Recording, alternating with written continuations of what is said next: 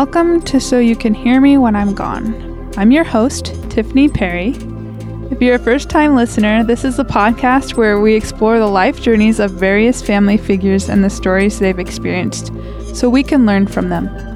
All people go through life and they come away from certain experiences with gems of truth, nuggets of wisdom, certain bits of knowledge that they know for sure. And it's our purpose on this show to capture, if we can, those gems of knowledge and wisdom so we can share them with future generations. As part of our respect for the privacy of the guests we have on our show, we release two versions of the episode a public version and a privacy honoring version, which can be provided to you, our listener, by emailing host at soyoucanhearme.com. Today we have a guest with us. His name is Terry Hill. I'm your father. okay, yeah, so he's my father. I'm Tiffany Perry, and I'm hosting today. And we just want to get to know you for who you are and your ideas and your experiences. So, our first question is What is your full name? Why did your parents select this name for you? My full name is Terry David Hill.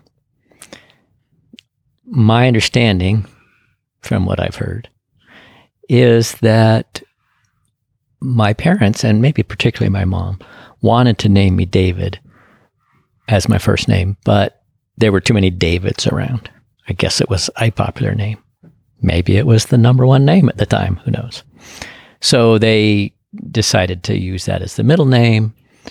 And I also understand that there was some discussion about the first name, my father preferring Terence, and my no, I'm sorry, the other way around. My father preferring Terry and my mother preferring Terrence. And it appears that actually wasn't resolved before I was blessed. I think my mother hoping he would relent and name me Terrence. But in the blessing, he said Terry. so that was my first name. Um, there is a Terence Hill that is an actor, but I don't know if he was known at the time. But that's how the name came about. Um, do you have a nickname? I only remember being called Terry okay. until my wife came along. yeah. now you have all those. now I have nicknames. other nicknames. Yes, I have nicknames now. Um, when and where were you born? Uh, I was born February 22nd, 1955, in Ogden, Utah, in the Dee Hospital. And we have been by the Dee Hospital, which is now a park in Ogden. The Dee Hospital is the name of it? Was that was D? Uh, yeah, it was D E E and I think it was named after a family that probably donated money for it. Um, subsequently, they built the McKay Hospital, and in honor of those original donors, and that's the hospital that replaced the Dee Hospital, it was called the McKay Dee Hospital, apparently. And you said that was in Ogden. Ogden, Utah. Both my parents were from Ogden. I was a third child. So both my older siblings, my sister, who is the oldest, and my brother Roger. My sister Shauna, the oldest, and my brother Roger were born in Ogden as well. My parents having been met and married there in Ogden.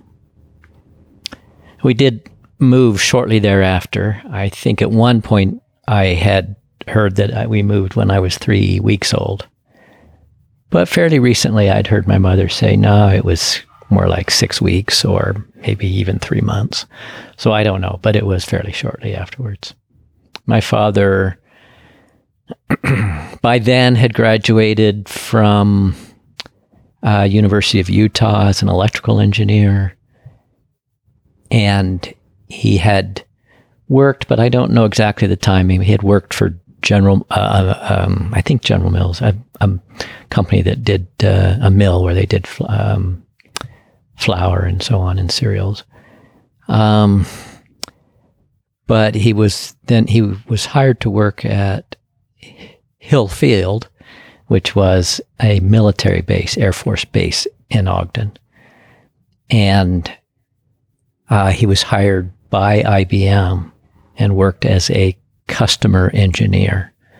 And he would work on some of the computing machinery that IBM sold to the Air Force at Hill Field. He had been hired because IBM was planning to, this is as I understand it, was planning to bid for a, a government contract to supply computing machinery, computers, to uh, the government for the Social Security, which was newly I- implemented. And they needed to have a lot of engineers on the payroll to show that they could support the program. So, you know, they hired him and had them do things like customer engineer in their local area. But as soon as they got that contract, he was uh, he was transferred to New York, which was one of the main um, manufacturing facilities for computing machinery for IBM. So that's why we moved when I was young. Uh, we moved to New York. Um, he actually, again, I don't know the timing exactly. I think we actually uh, either moved directly to Massachusetts or to New York, and then shortly thereafter to Massachusetts, where he went to MIT for some specialized training. And I think he actually ended up working on an, an, an mm, a missile contract with the government. Um, I remember hearing that he would go out to missile sites and so on to inspect. Um, I, I, assume the, the, IBM computers that were installed with them on, at those sites. Uh, but we, uh, I, so we did live in, and I think it was called Billerica, Massachusetts. I've been by the home uh, when actually we were considering moving our family to Massachusetts. So Marilyn and I went on a trip out there to, you know, to, to see if we could find a place and if we wanted to move. And uh, so we drove by there and saw the street we lived on and the house. Um, and after, and I think that was, I think he went to school for either three months or six months or something. And then uh, we lived in Kingston, New York. And uh, that's really where I have my first memories. It'd be in Kingston, New York. I don't remember anything before that. Don't remember anything about the house we lived in. And oh, Rushton Avenue or Street is the name I remember. I think that was in Ogden. So my parents did have a house there. And then uh, Billerica, Massachusetts, and Kingston, New York. Um, my recollection of the house in New York was a two story house. And, and, they did a lot of building, and they have new homes there to support IBM's expansion. They had a kind of twin or dual manufacturing site at Poughkeepsie and Kingston. And so this is kind of upstate New York. I think not too far from the Hudson River. Um, anyways, um, so it was a two story house, probably a new home. And um, I can remember playing on the in the front yard, on the driveway and the street, and seeing rain come down the street during the summertime. They'd have some good rainstorms there. I can remember going into the woods and there were some vines we would swing on. I remember a pond in a field behind our house which would freeze and I'm told they ice skated on it in the wintertime, but I don't actually have a memory of ice skating on it. Um, but those are the few memories. I kind of remember the house as it looked. I remember sitting in the upstairs bedroom window and watching a snowplow come, come down the street. But those are the few memories I have there. Um, my father served as a branch president there in New York. Um, my mother, it was an adjustment for her because it was hard for her to leave her family and move that far away. Um, she was the oldest of two children, and uh, so that there was some adjustment there. I don't have any memory of any of that, but I've you know just discussions since then. But they they were active in the branch, and I know my mom had two or three callings, primary and other things.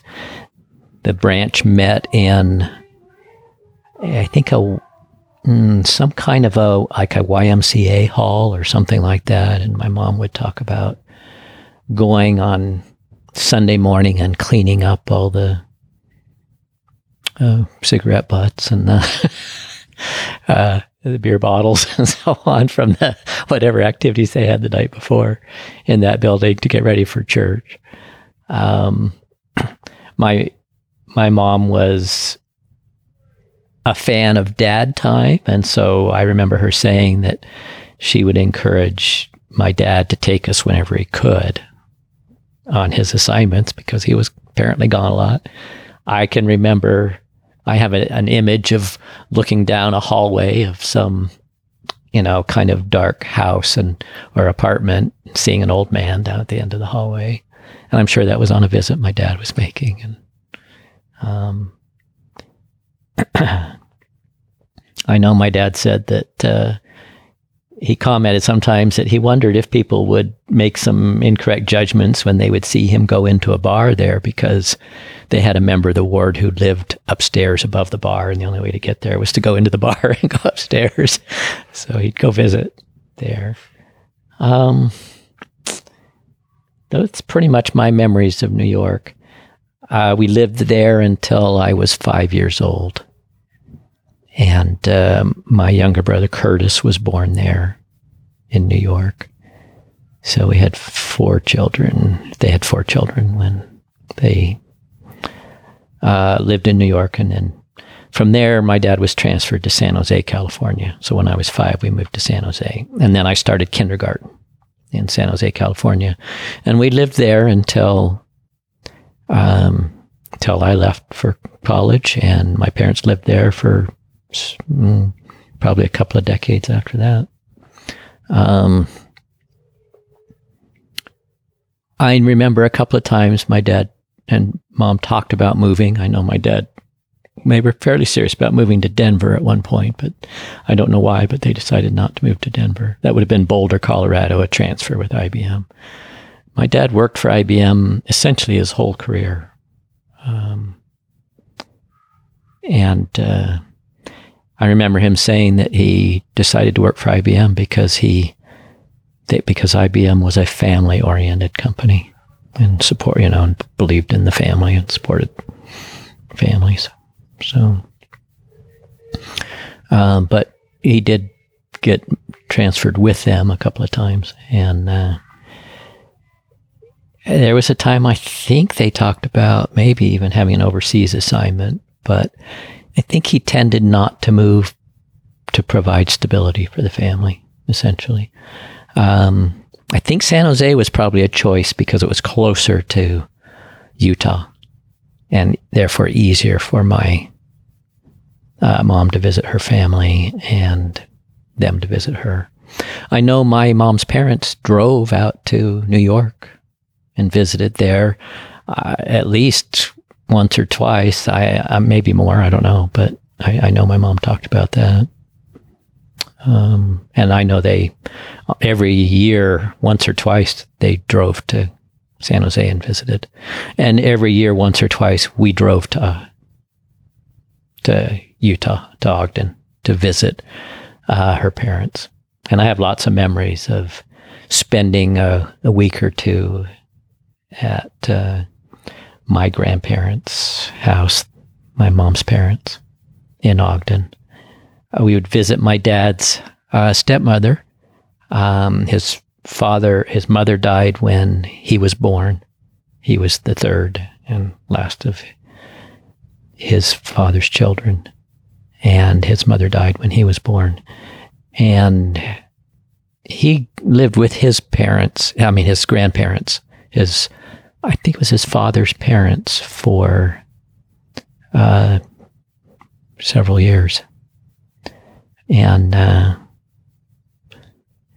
um, his I, his father didn't remarry for a while, and then when he did, um, after I think he his grandmother died when he was eight years old, and he was still he was living with them, and then his his grandfather didn't want to give him up, and uh, so he lived with his grandfather then until he was somewhere in his teens.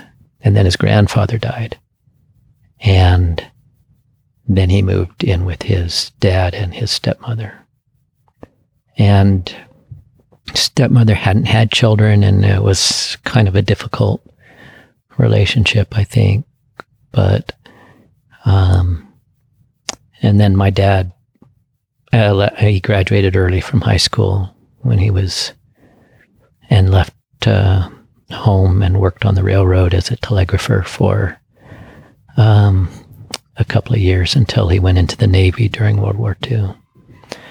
But when we would go to Ogden, we would visit his stepmother, Grandma Julia, in the home that his parents had lived in and he had been born in, actually. How would you describe the personalities of your parents?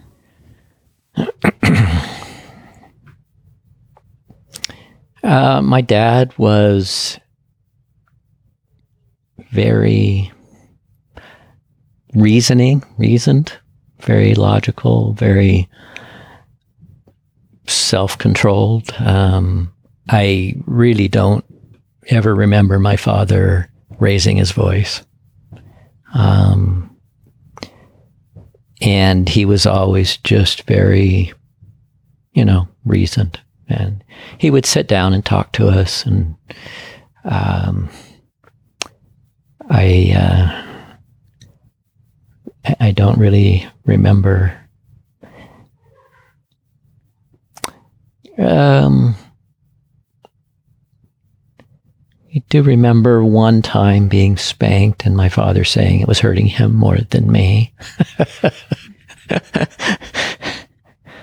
and uh, I don't remember for sure what I thought, but, uh, but I I believed him, and uh, I do remember one time my older brother Roger was like just around a year and a half older than me, and my older sister was about five years older than me. My younger brother about three years younger, and my youngest sister, who was born in San Jose, was about 10 years younger than me, if I remember right.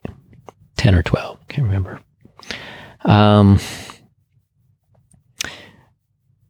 and my older brother Roger and I would, you know, we would play a lot together and we would start wrestling and we were just having fun until somebody got hurt, usually me, and then we'd get upset with each other, and then we'd have a real fight. and, uh, one time, he uh, that happened, and I was running after him. I apparently had some temper issues. I could get pretty upset. I wasn't, I didn't get upset easily, but when I did, I could get pretty upset, I guess. And so I was running after him and he ran around the house and into the front door. We were wrestling in the backyard.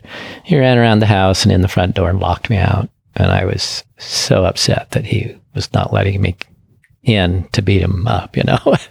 so I pounded on the front door and the front door cracked. And, uh, when my dad came, I can remember my dad. Um, I went out and sat on the front lawn and was sulking. So I don't know what happened. My mom must have said I was going to be in real trouble. And when my dad got home or whatever, and I was on the front lawn sulking, and my dad came out to talk to me, and he just sat down with me and talked with me. And I can remember him saying, um, there's a lot of men in prison because they couldn't control their temper. And I remember having this visual image of myself sitting in a, you know, dark prison cell behind bars with these chains around my legs and with a ball and chain around my leg. You know, I, I remember that image I had, so that's the impact it had on me. And uh, I think you know my recollection is I got better after that. So I would assume that was when I was about I don't know eight or nine years old or something. I don't know. Um, my mother, my, you know, she was a little strong-willed, I think. She, she was the first child in her, the oldest child in her family. Her younger brother, Bill or William, was about five years younger, I believe, she said. And so she was kind of dominant in her, you know, among her sibling and her, um, her father, Grandpa Underwood, my impression of him was he was rather dominant and you know he he he ruled his home and i think he was probably a fairly strong disciplinarian um, my mom's mother lillian shaw was a rather small petite and i think meek and mild, soft spoken person, rather submissive, probably. Um, and I definitely think my mom took after my grandpa, her father. and, uh, you know, so she had, she generally had fairly, you know, fairly defined opinions and, and was not, you know, and would state them it's interesting because she describes herself as being quite shy and when she was younger and when they went to New York she said one of her friends told her once that being shy was kind of a self-centered attribute and so she decided just not to be shy and she and she became pretty you know much more outspoken and state her opinions and so on so um, she was, I think, a little vulnerable too. Um, she would, uh, I, I, know she talks about having it being difficult in New York, being away from her family for the first time and being a young mother. And uh, she, when my younger brother was born, she wanted to go home from the hospital, but the doctor wouldn't let her until she stopped crying. So she was, uh, so and and my dad was home taking care of the kids, and he they'd call and talk on the phone, and he'd say, "Yeah, everything's fine. Kids are all fed. Beds are made." you know, she'd start crying again. so, uh, my dad was very organized and methodical. You know, just uh, methodical about it. Um, an engineer, really. So, um, and that offended her? My my my mom was well, yeah, she felt bad because she wasn't as you know, she didn't feel her. as what's that? She was yeah, she didn't feel as needed. And he was so able to do it when I think she. But my mom was actually kind of a perfectionist, and I would have to say I'm probably am a kind of a perfectionist and probably get that from my mom. So she was more like you know things, you know, she tried to have things. Uh, her, her home, when we went and visited my grandparents, her home was very orderly. Her mom was very, uh, you know, uh, very clean and orderly, and everything, you know, was done well. Um,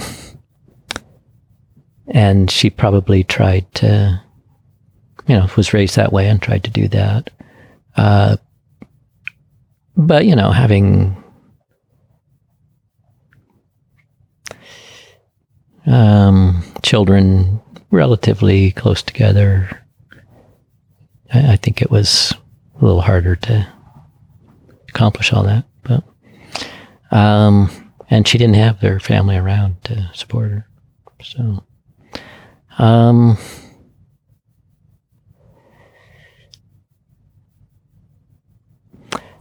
school education was very important to my mom. She did very well in school. She was that was kind of her sense of self worth and self esteem, I think, and I think it became that for me as well because it was important to her. Um, so, you know, I remember her t- saying that uh, they had her in elementary school. She went around to all the other classes and recited the Gettysburg Address. You know, um, she had an excellent memory, very good memory. Curtis has an excellent memory. He's my younger brother. Um, my memory's not as excellent.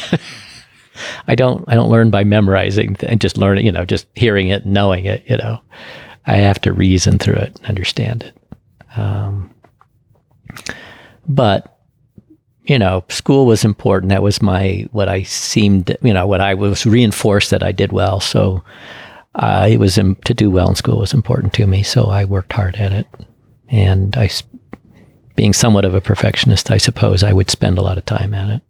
Let's go back kind of look at your your childhood. What did you what did you like to do for fun as a child? Yeah, probably. I, almost all my memories about that are in San Jose. We lived on Willamont Avenue in San Jose when we first moved there. IBM was a major employer, and San Jose was growing a lot. They they built a plant down in the south part of San Jose, and um, I, I, San Jose was growing a lot. So there were a lot of new tracks being built. And I can remember on Wilmot Avenue, we, you know, they bought, my parents bought a new house there and it's four bedroom house, hardwood floors, I remember. And, um, if I remember right, it was interesting. Just a side note. My grandparents, my mom's parents, my grandfather was an accountant for um, Utah Power and Light. And during the Depression, he was employed the whole time.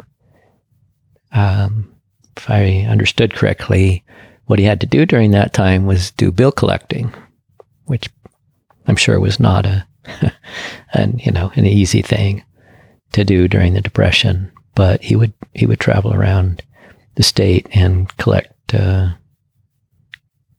bills. And then later on, when I, I can remember as a child when we visited going down to Utah Power and Light building in Ogden and going up the escalator. And my grandpa had the key to turn it on because it was after hours. And we'd go up the escalator and he was like an accounting manager at that point.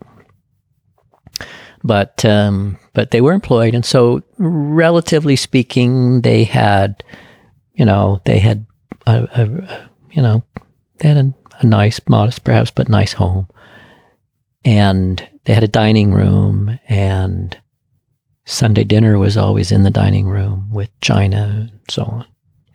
And my mom did that. No, I mean, we, I think probably, uh, Tiffany, you probably remember Sundays when we would go to grandma and grandpa's house in San Jose. Yeah. And have Sunday dinner, and it was china in the dining room with a nice dining room set. Mm-hmm. And, uh, Uh, so that you know that's one of the things my mom liked to do, and uh, so they had they, they would they would have dining a dining room and ch- china and nice dining room set and so on. Um, now I don't remember the question. well, you don't have to stick to the question. Okay, but tell me the question again. It was, what did you like to do as a child oh, okay. for fun? Yes. So their house in that on Wilmont Avenue, and I, we lived there from the time I was five until uh, through eighth grade, whatever age that is. And uh, I went to Reed Elementary School, which was about four blocks away, and then John Muir Junior High School, which we rode our bikes. My friends and I rode our bikes there. Um, yeah, but because they were building ongoing building around. I can remember going out to where they were, and it was San Jose had lots of orchards. Uh, prunes, particularly, were one of the main uh, uh, uh, industries there uh, in agriculture, and but they would be tearing down these orchards and they'd pile the trees up, and we'd go build forts in these torn down trees, you know, and we'd go blocks away and play all day, and and our parents weren't worried about it because you didn't need to back then, and uh, you know we just find where they were tearing trees down at the time. We also played army a lot. We would. Uh, and, and I don't know that we had any particular, you know, um, equipment. It was just make believe, you know. But we would, uh, we and our friends would just chase each other around and go bang bang and say we got you, you're dead. But it was fun just to, you know, it was almost like hide and seek, but it was playing army, and uh, and that was okay because I guess it was okay back then. Um, that's mostly what I remember doing. We had, uh, I probably, well, my best friend was Peter Carrier when I was in elementary school. Um, they lived, they were members of the ward. His father was our bishop at some point. They lived around the corner on a little busier street. Um, so probably, I don't know, about 10 houses away or something. Um, and uh, so probably mostly Roger and me and Peter played around uh, with those things. I can't remember who else might have with us. Um, but we did, you know, we did a lot of things together in the backyard. I know we decided to dig a dig a tunnel between our houses.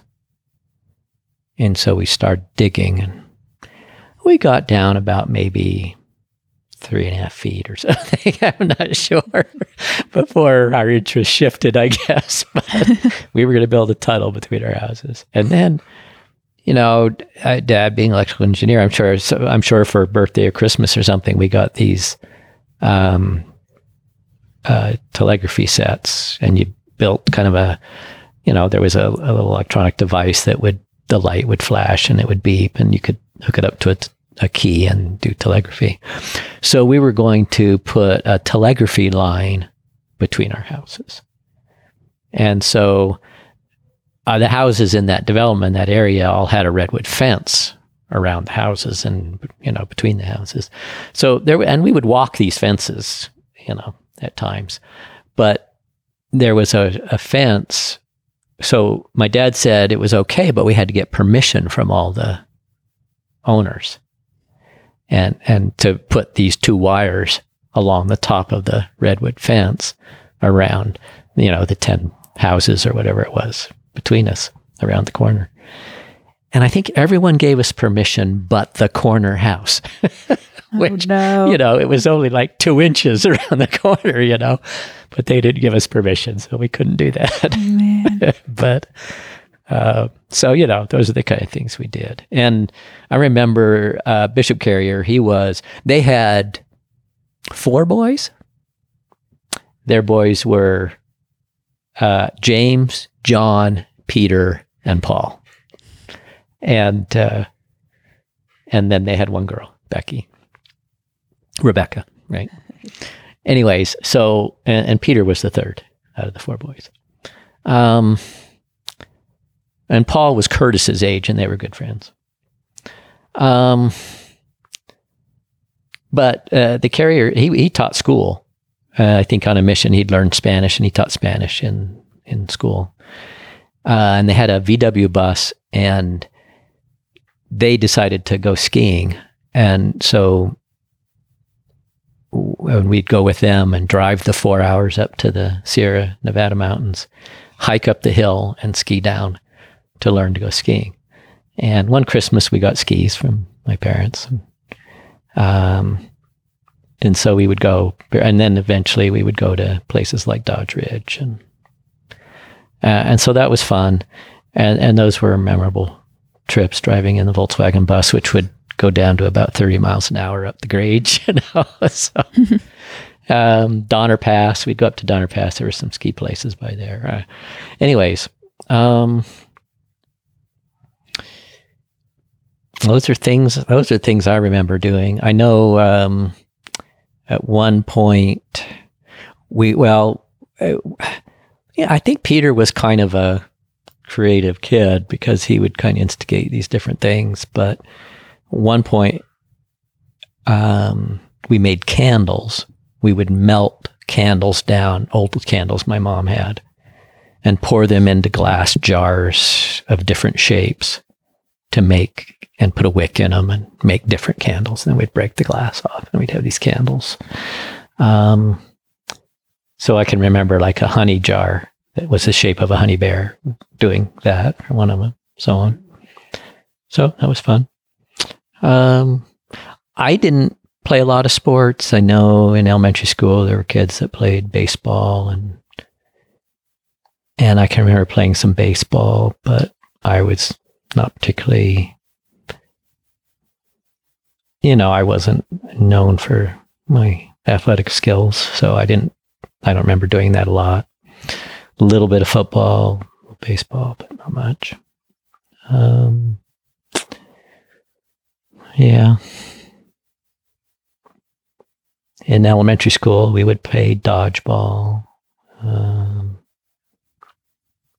but Foursquare. That's all I remember. Oh, yeah. And tetherball. Play tetherball. That's all I remember. So we did collect newspapers for my older sister when they had a newspaper drive at the middle school. So we went collected newspapers, pulled our red wagon around the block, asked each one for their newspapers, brought them back for her, and then take it in the car down to the school, middle school, to dump in the dumpsters. Um, my in the 60s 1963 probably i don't remember there was part of the cold war uh, there was real concern that there would be an, a, a nuclear attack from russia and so our neighbors put in a bomb shelter. I remember that. It was a metal one that was delivered, and then a backhoe came and dug out their front yard and they dropped it down in and buried it. Uh, my dad was more of a do it yourselfer. And so I can remember he hired two probably Mexicans to dig the bomb shelter in the back. And they dug a big hole in our backyard, wheelbarrowed it out to the front, made a big mound of dirt that they came and hauled away at some point. And then my dad, um, you know, built the wood uh, frames for cement walls and ceiling for the bomb shelter. And it had a metal hatch that went down into the bomb shelter. So I can remember them building that. Um, I can remember doing drills at school where they would have us duck under our desk and put our hands over our neck in case there was a, a nuclear attack. Um, and they would say, you know, the glass from the windows would blow into the classroom if that happened. So that's what we did. Uh, so it was a real concern for people, but while that bomb shelter was being built, there were some big piles of dirt. And I can remember going in the backyard and throwing rocks at the fence from this pile of dirt. And then I decided to see if I could throw a rock over the telephone, the electric and telephone wires that went along poles along the back between the houses along the back. And uh, so I would I threw some rocks over, trying to throw them over the the electrical wires. And then, like uh, a few days later, a man came to the door and talked to my parents and said that someone had uh, given his mother a concussion. Um, uh, throwing uh, with a rock. And I can't I can't remember exactly how it went, but you know, my dad asked, and I said no. We weren't, you know, we didn't hit, we didn't throw rocks at anyone, you know.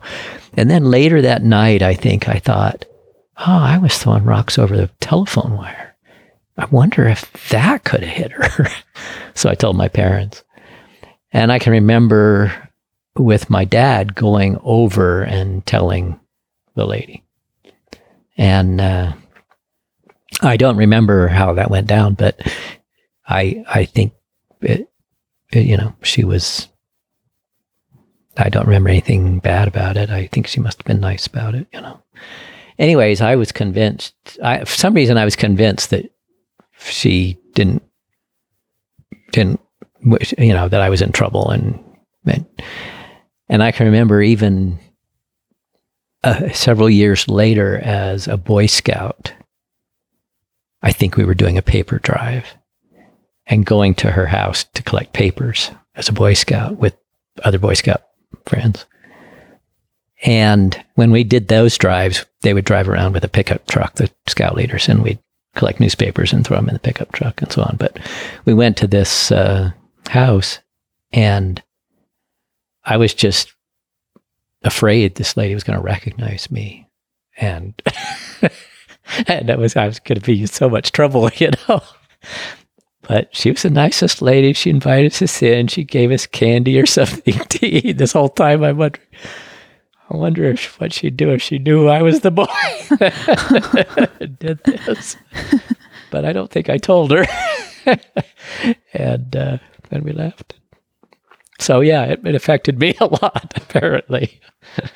so I can remember as Boy Scouts in that ward, they had a great scout program. Um, I can remember, yes, our scout master was Brother Ellington. Uh, he was great, uh, just very committed to the scouts and to the boys. And then Brother Perry, actually. I just thought of that. I didn't never made that connection. He was the scoutmaster after him. And I can remember we'd go over to, uh, we'd have a beach camp out in the wintertime and we'd go over to Ano Nuevo where you could hike out on a peninsula and camp just out on the peninsula. But we had to hike through a, uh, a farm. So they'd get permission from the farmer. But uh, I can't remember. The farmer didn't want him to go when it was raining, but I can remember one trip it was raining and we tried to go out and the trucks got, the pickup got stuck, you know. so the farmer had to bring his tractor out and pull, pull a truck out of the mud. And then we figured out why he didn't want people going out there the, when it was raining. But I can remember being in his barn, you know, drying off and wait, waiting until they got the truck pulled out. And, so yeah, they and those were.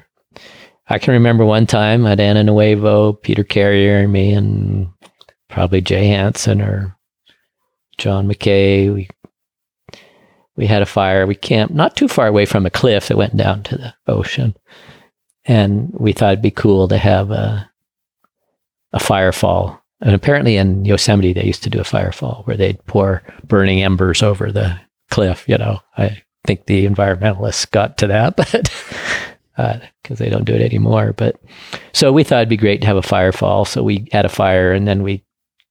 I can remember we we planned. I I I, I think we took the embers somehow and dumped them off this cliff so we could see a firefall by the ocean there. Um, but yeah, those were great. Those were great times. Um, yeah, I can remember actually later as a boy. Um, I don't know how old I would have been because pretty sure we still lived at Walmart, but maybe not. Anyways, we uh, I decided it'd be cool to hike to do a 50 mile hike in one day. I don't know why, but so we went to Big Basin and just my dad and brother or uh, my dad and brother took turns hiking with me, but hiked from Big Basin over to Ano Nuevo. And, uh, and it was, I mean, we started crack of dawn and hiked until after dark. and, uh, I don't think I quite made it all the way to Ano Nuevo because it got dark, but it was probably a 45 mile hike. I was tired. so, um, can't remember. So Brother Brady was the, oh yeah, Brother Brady was the um, committee chairman, and he was great because, and he he taught school. I think he dealt with, uh, uh, what do you call them? Children that were, mm, like. Uh, in trouble sometimes, you know. But but he was great, and we had a great scout program under him. We our scout troop did a scout camp on their own up at Lake Edison in the Sierras every year, and I can remember some great great scout camps there. We just hiked out onto a kind of a peninsula on the lake and uh, camped there it wasn't a developed campground or anything. We'd just camp out there. And, uh, we'd go canoeing in the lake and swimming, and that was great. Um, when I was in at the beginning of my ninth grade, my parents had built a house out in further south in San Jose in the Almaden Valley. They bought two and a half acres, and my parents built a house. And uh, so we moved out there. I can remember my uncle and cousins visiting, and my uncle asking me how I felt about it, and I, how I liked the house. And I said I, I didn't like leaving my friends, you know. And uh, he said, well, now you can have twice as many friends. so, but yeah, it was uh, it, you know, so we moved out there, and it, uh, it was a different ward, San Jose, twelfth ward, and I guess just some comments there. My dad did serve in the High Council when we lived on Willamont Avenue, and my uh, again with my mom's you know belief in dad time. I can remember going with my dad on some of his High Council assignments. I'd sit in the congregation. One of them was the chapel down on 10th Street in San Jose, which was kind of a college area, San Jose State. And they had a balcony and a pipe organ. And I can remember sitting up in the balcony. I don't think other people were up there, but I was sitting up in the balcony and watching the service. Um, and I can remember going to the Spanish branch out in East San Jose and visiting there. Uh, I remember going down to Morgan Hill area, Gilroy, Gilroy Chapel, when he was on assignment there, and uh, uh, and then later my dad was uh, my dad actually, hmm, yeah, actually my dad served as bishop when we were uh, earlier when we were in San Jose down in the Cherry Street building, San Jose Stake, and uh, I remember getting in trouble in primary and the primary president saying they couldn't believe the bishop's son would. we we made our primary teacher cry. It was it was sad. I think it was Peter Carrier and I. We had a substitute or something, and so we decided to trade places. And I was Peter. He was he was Terry. I don't I don't remember what happened, but apparently the primary teacher ended up crying. It wasn't good. so um, Cherry Street building was where I was baptized. I don't remember actually the baptismal service or being baptized, but I remember the room and the uh, white rock planter that they had with plants in it, so on. Um, and then they built. Uh, then uh, San Jose was growing a lot again, so it was. Uh, they divided the stake. They divided the wards frequently. So we were in initially in the San Jose Eighth Ward, I think, and then the San Jose.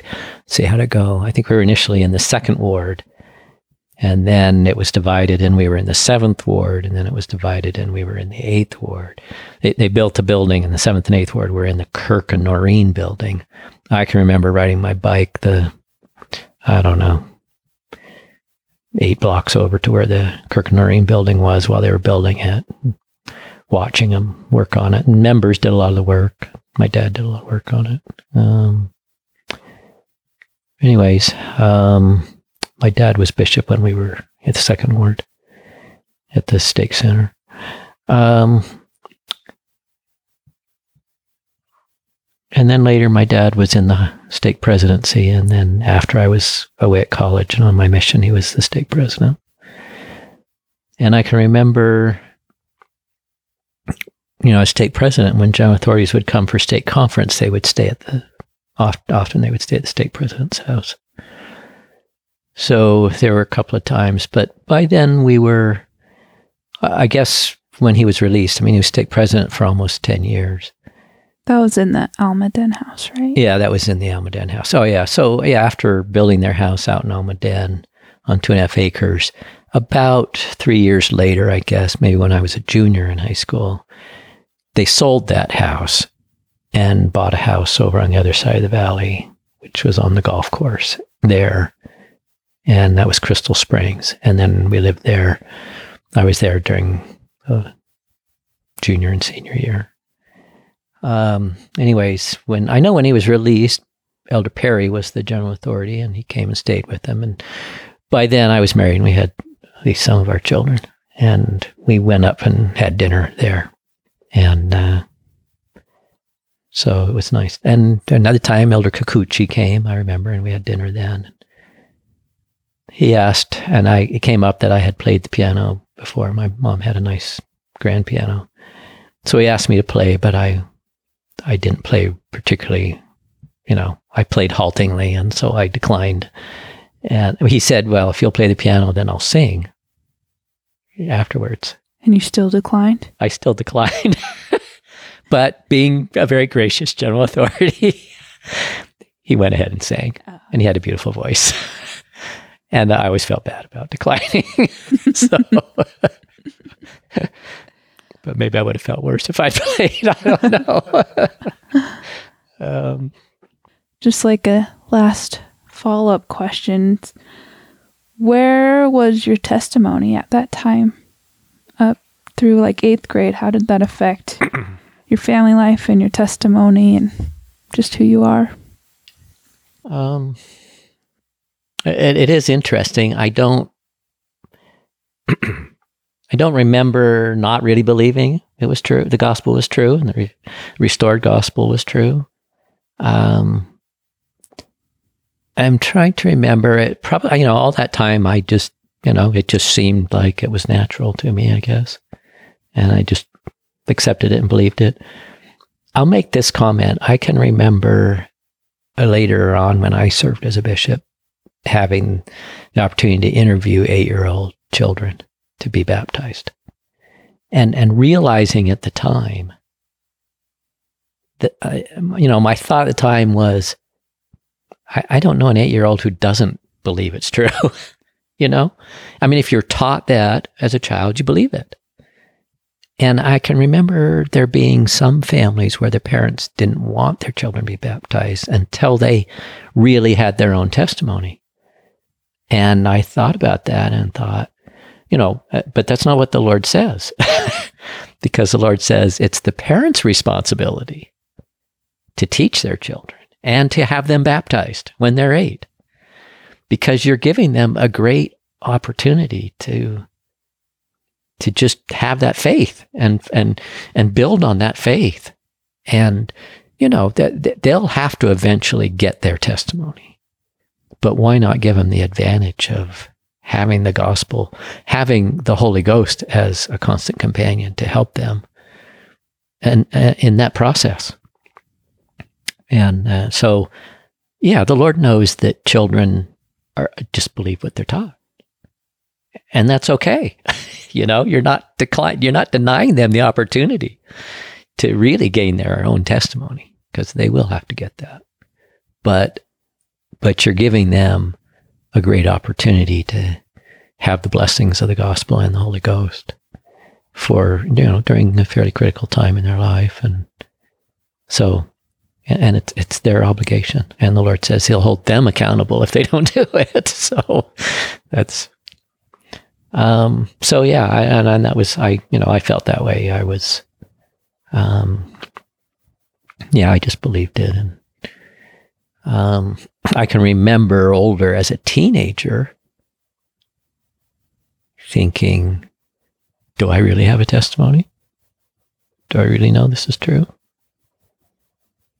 And then having to go through the process of of deciding well, I, I'm doing what the gospel teaches. So I must believe it. so yeah, yeah, guess I believe it.